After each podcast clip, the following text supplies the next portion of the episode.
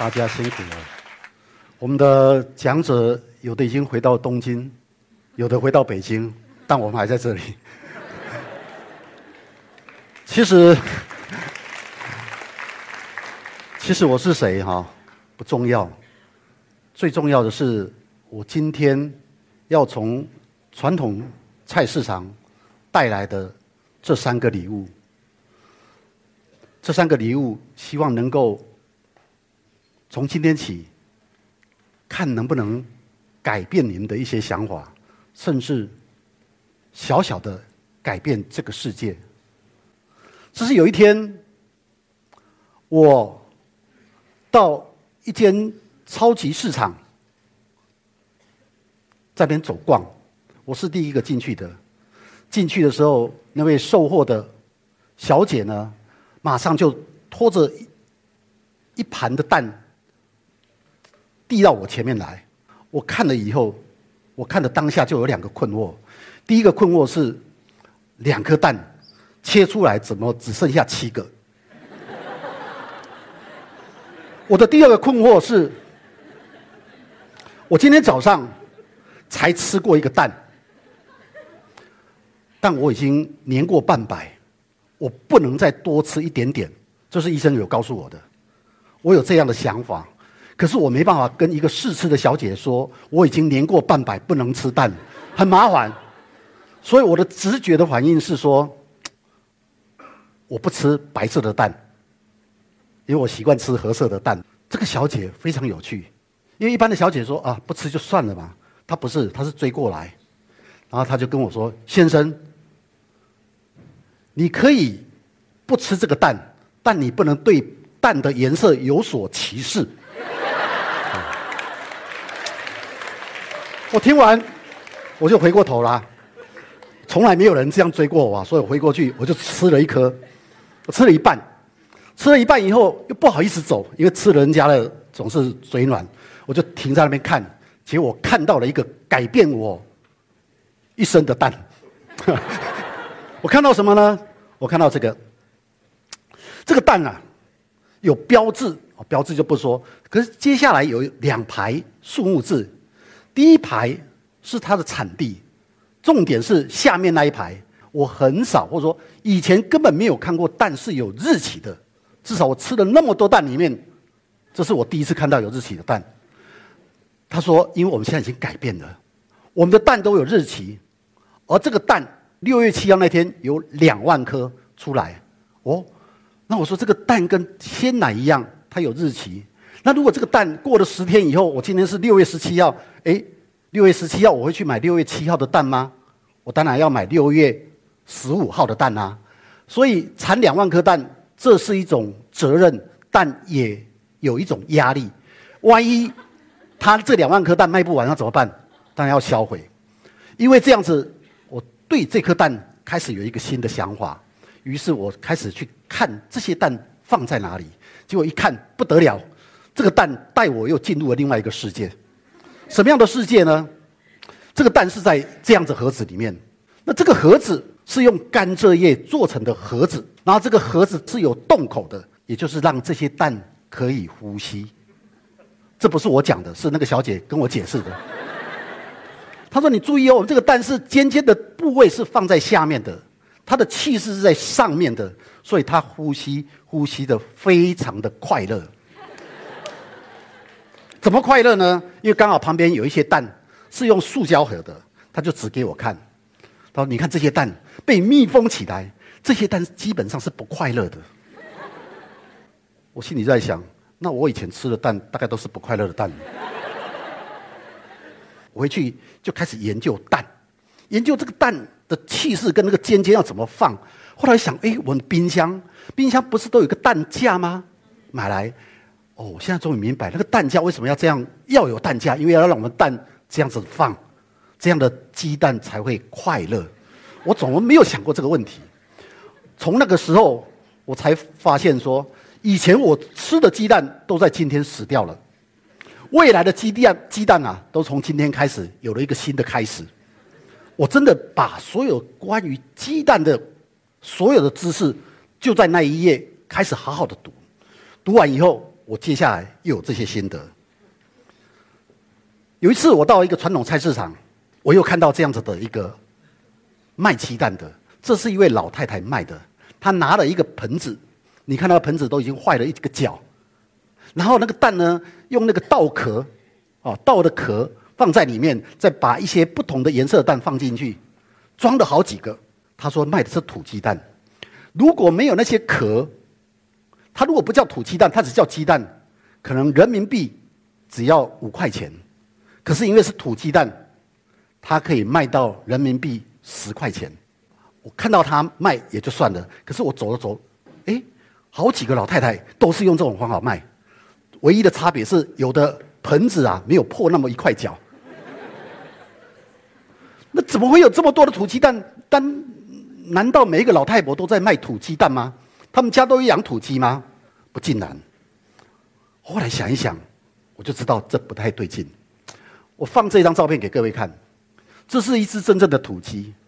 这只鸡从半岁到它一岁半，是它最会生蛋的时候，生出来蛋也是最好吃的时候。可是算了一算，一只土鸡大概只有一年下来，最多只有八十颗。可是如果是一只蛋鸡，我一般养在铁笼子一排。的蛋鸡，它一年可以生到两百颗，甚至到三百颗。蛋鸡可以生到这样子，可是它生到一岁半，它就要淘汰了。但淘汰的鸡会跑去哪里？呃，今天不是讨论的范围，讨论下去就不得了哈。但是它生出来的蛋就是这么样子的，那三百颗一年，我们吃的主要是这个。我在台湾。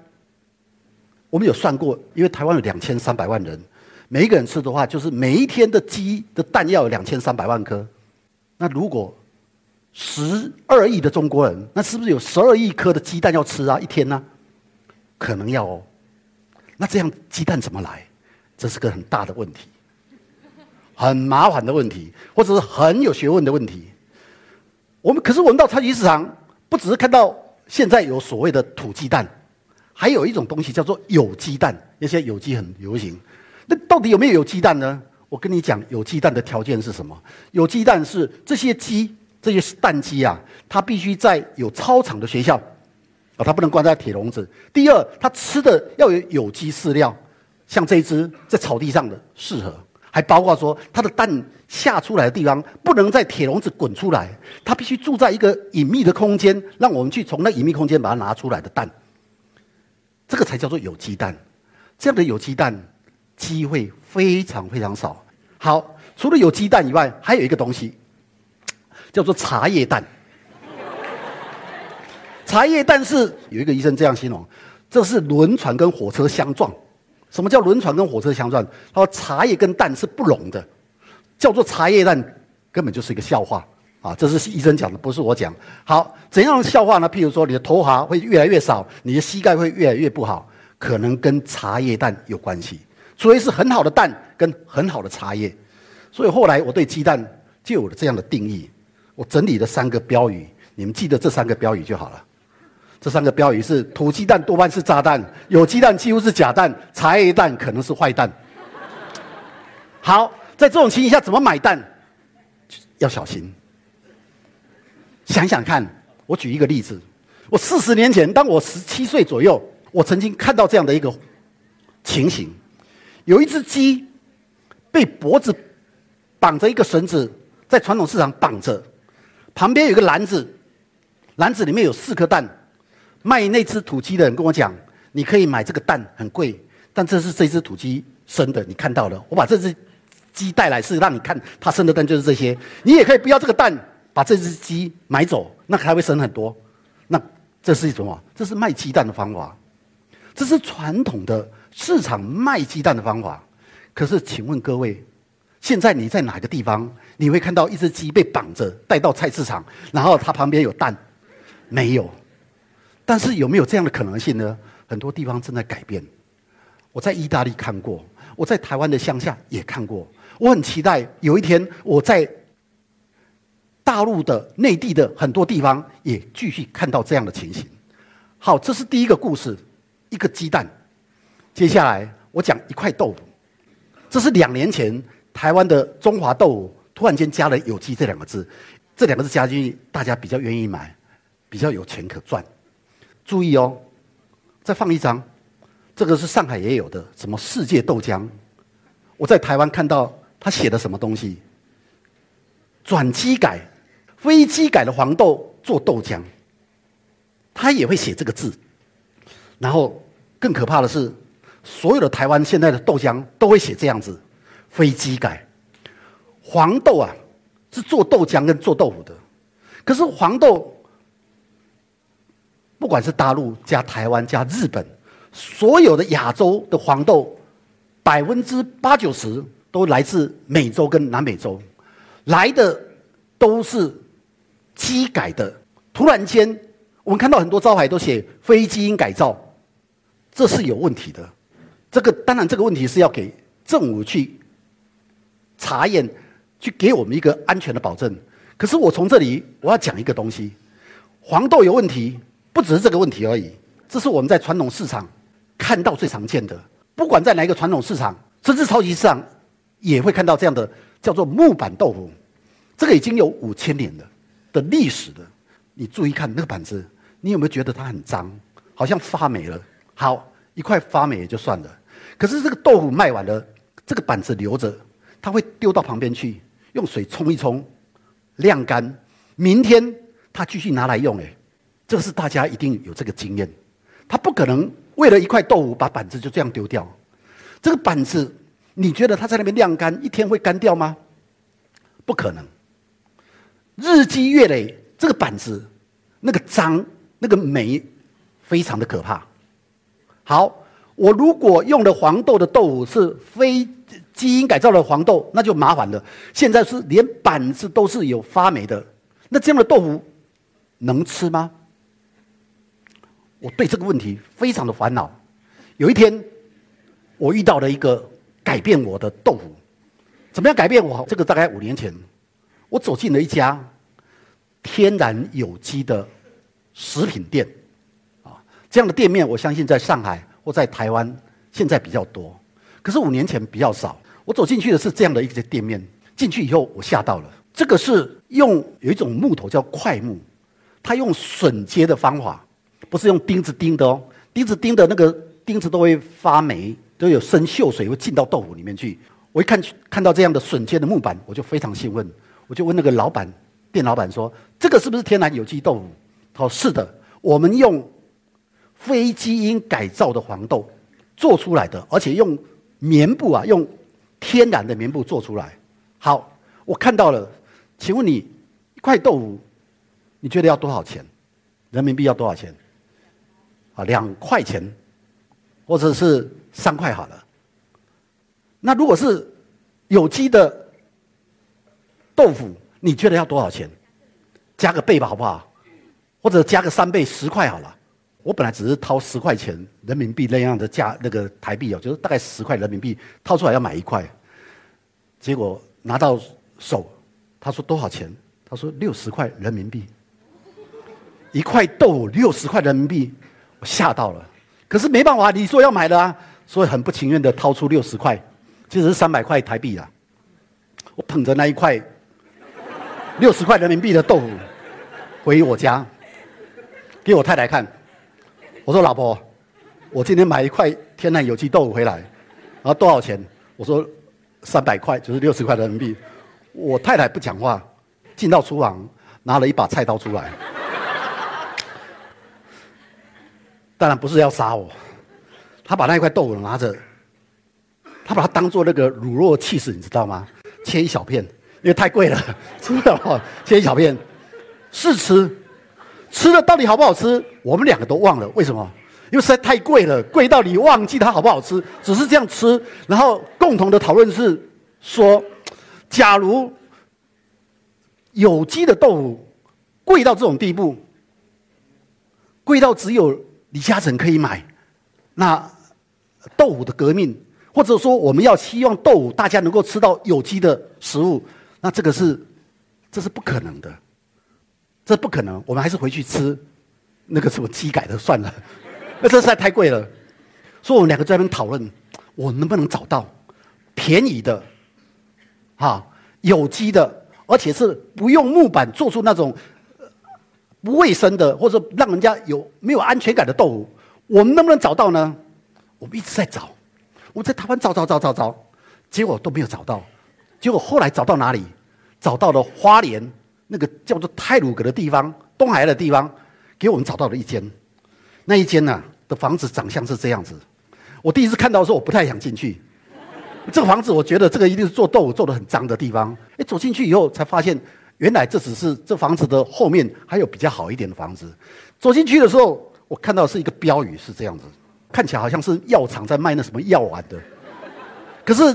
注意看哦，他写自然原理有写到非基改、非基因改造的黄豆。哎，看到以后我比较相信，然后我走进去了，我走进去了，我遇到了这个男生。我跟他遇到的时候，看遇到这个不怎么样的男生的时候，我们两个有电光石火的交汇。为什么有电光石火的交汇？你注意看，我看到那个钢板。那不是木板，你是钢板的。我看到我整个人就激动起来，我就跟他讲说：“请问一下，你的豆腐是不是用这种钢板做出来的？”他点点头。我说：“你怎么会知道用钢板？”这就来了，他的思考，一个生产者的思考，跟我作为一个消费者的思考，其实我们这几年都在思考这个问题，就是木板做出来豆腐虽然好吃，可是木板会发霉。发霉的木板没办法清除，一天没办法清除，所以他们放弃了木板，把五千年来用木板做豆腐的观念整个改变，用钢板。虽然没有办法用木板的方法，可是他们真的做出了非常好吃的豆腐。重点是安全的，非机改豆腐是用钢板做出来的。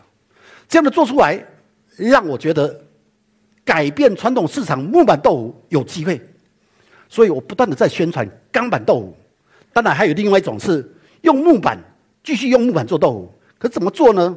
我在台湾看到一个也吓一跳。他说：“既然木板会发霉，算了，我干脆就把木板每次洗完了，我就拿到冷冻库去把它冷冻起来。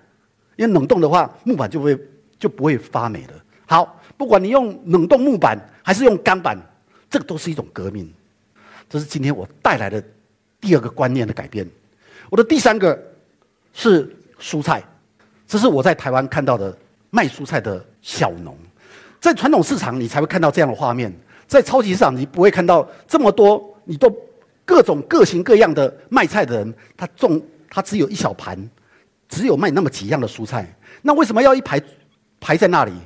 因为一排排在那里会有安全感，就是因为一排人在那里就有几十对眼睛，如果有什么，呃，我们你们叫。我们叫警察，你们叫公交，啊，是不是？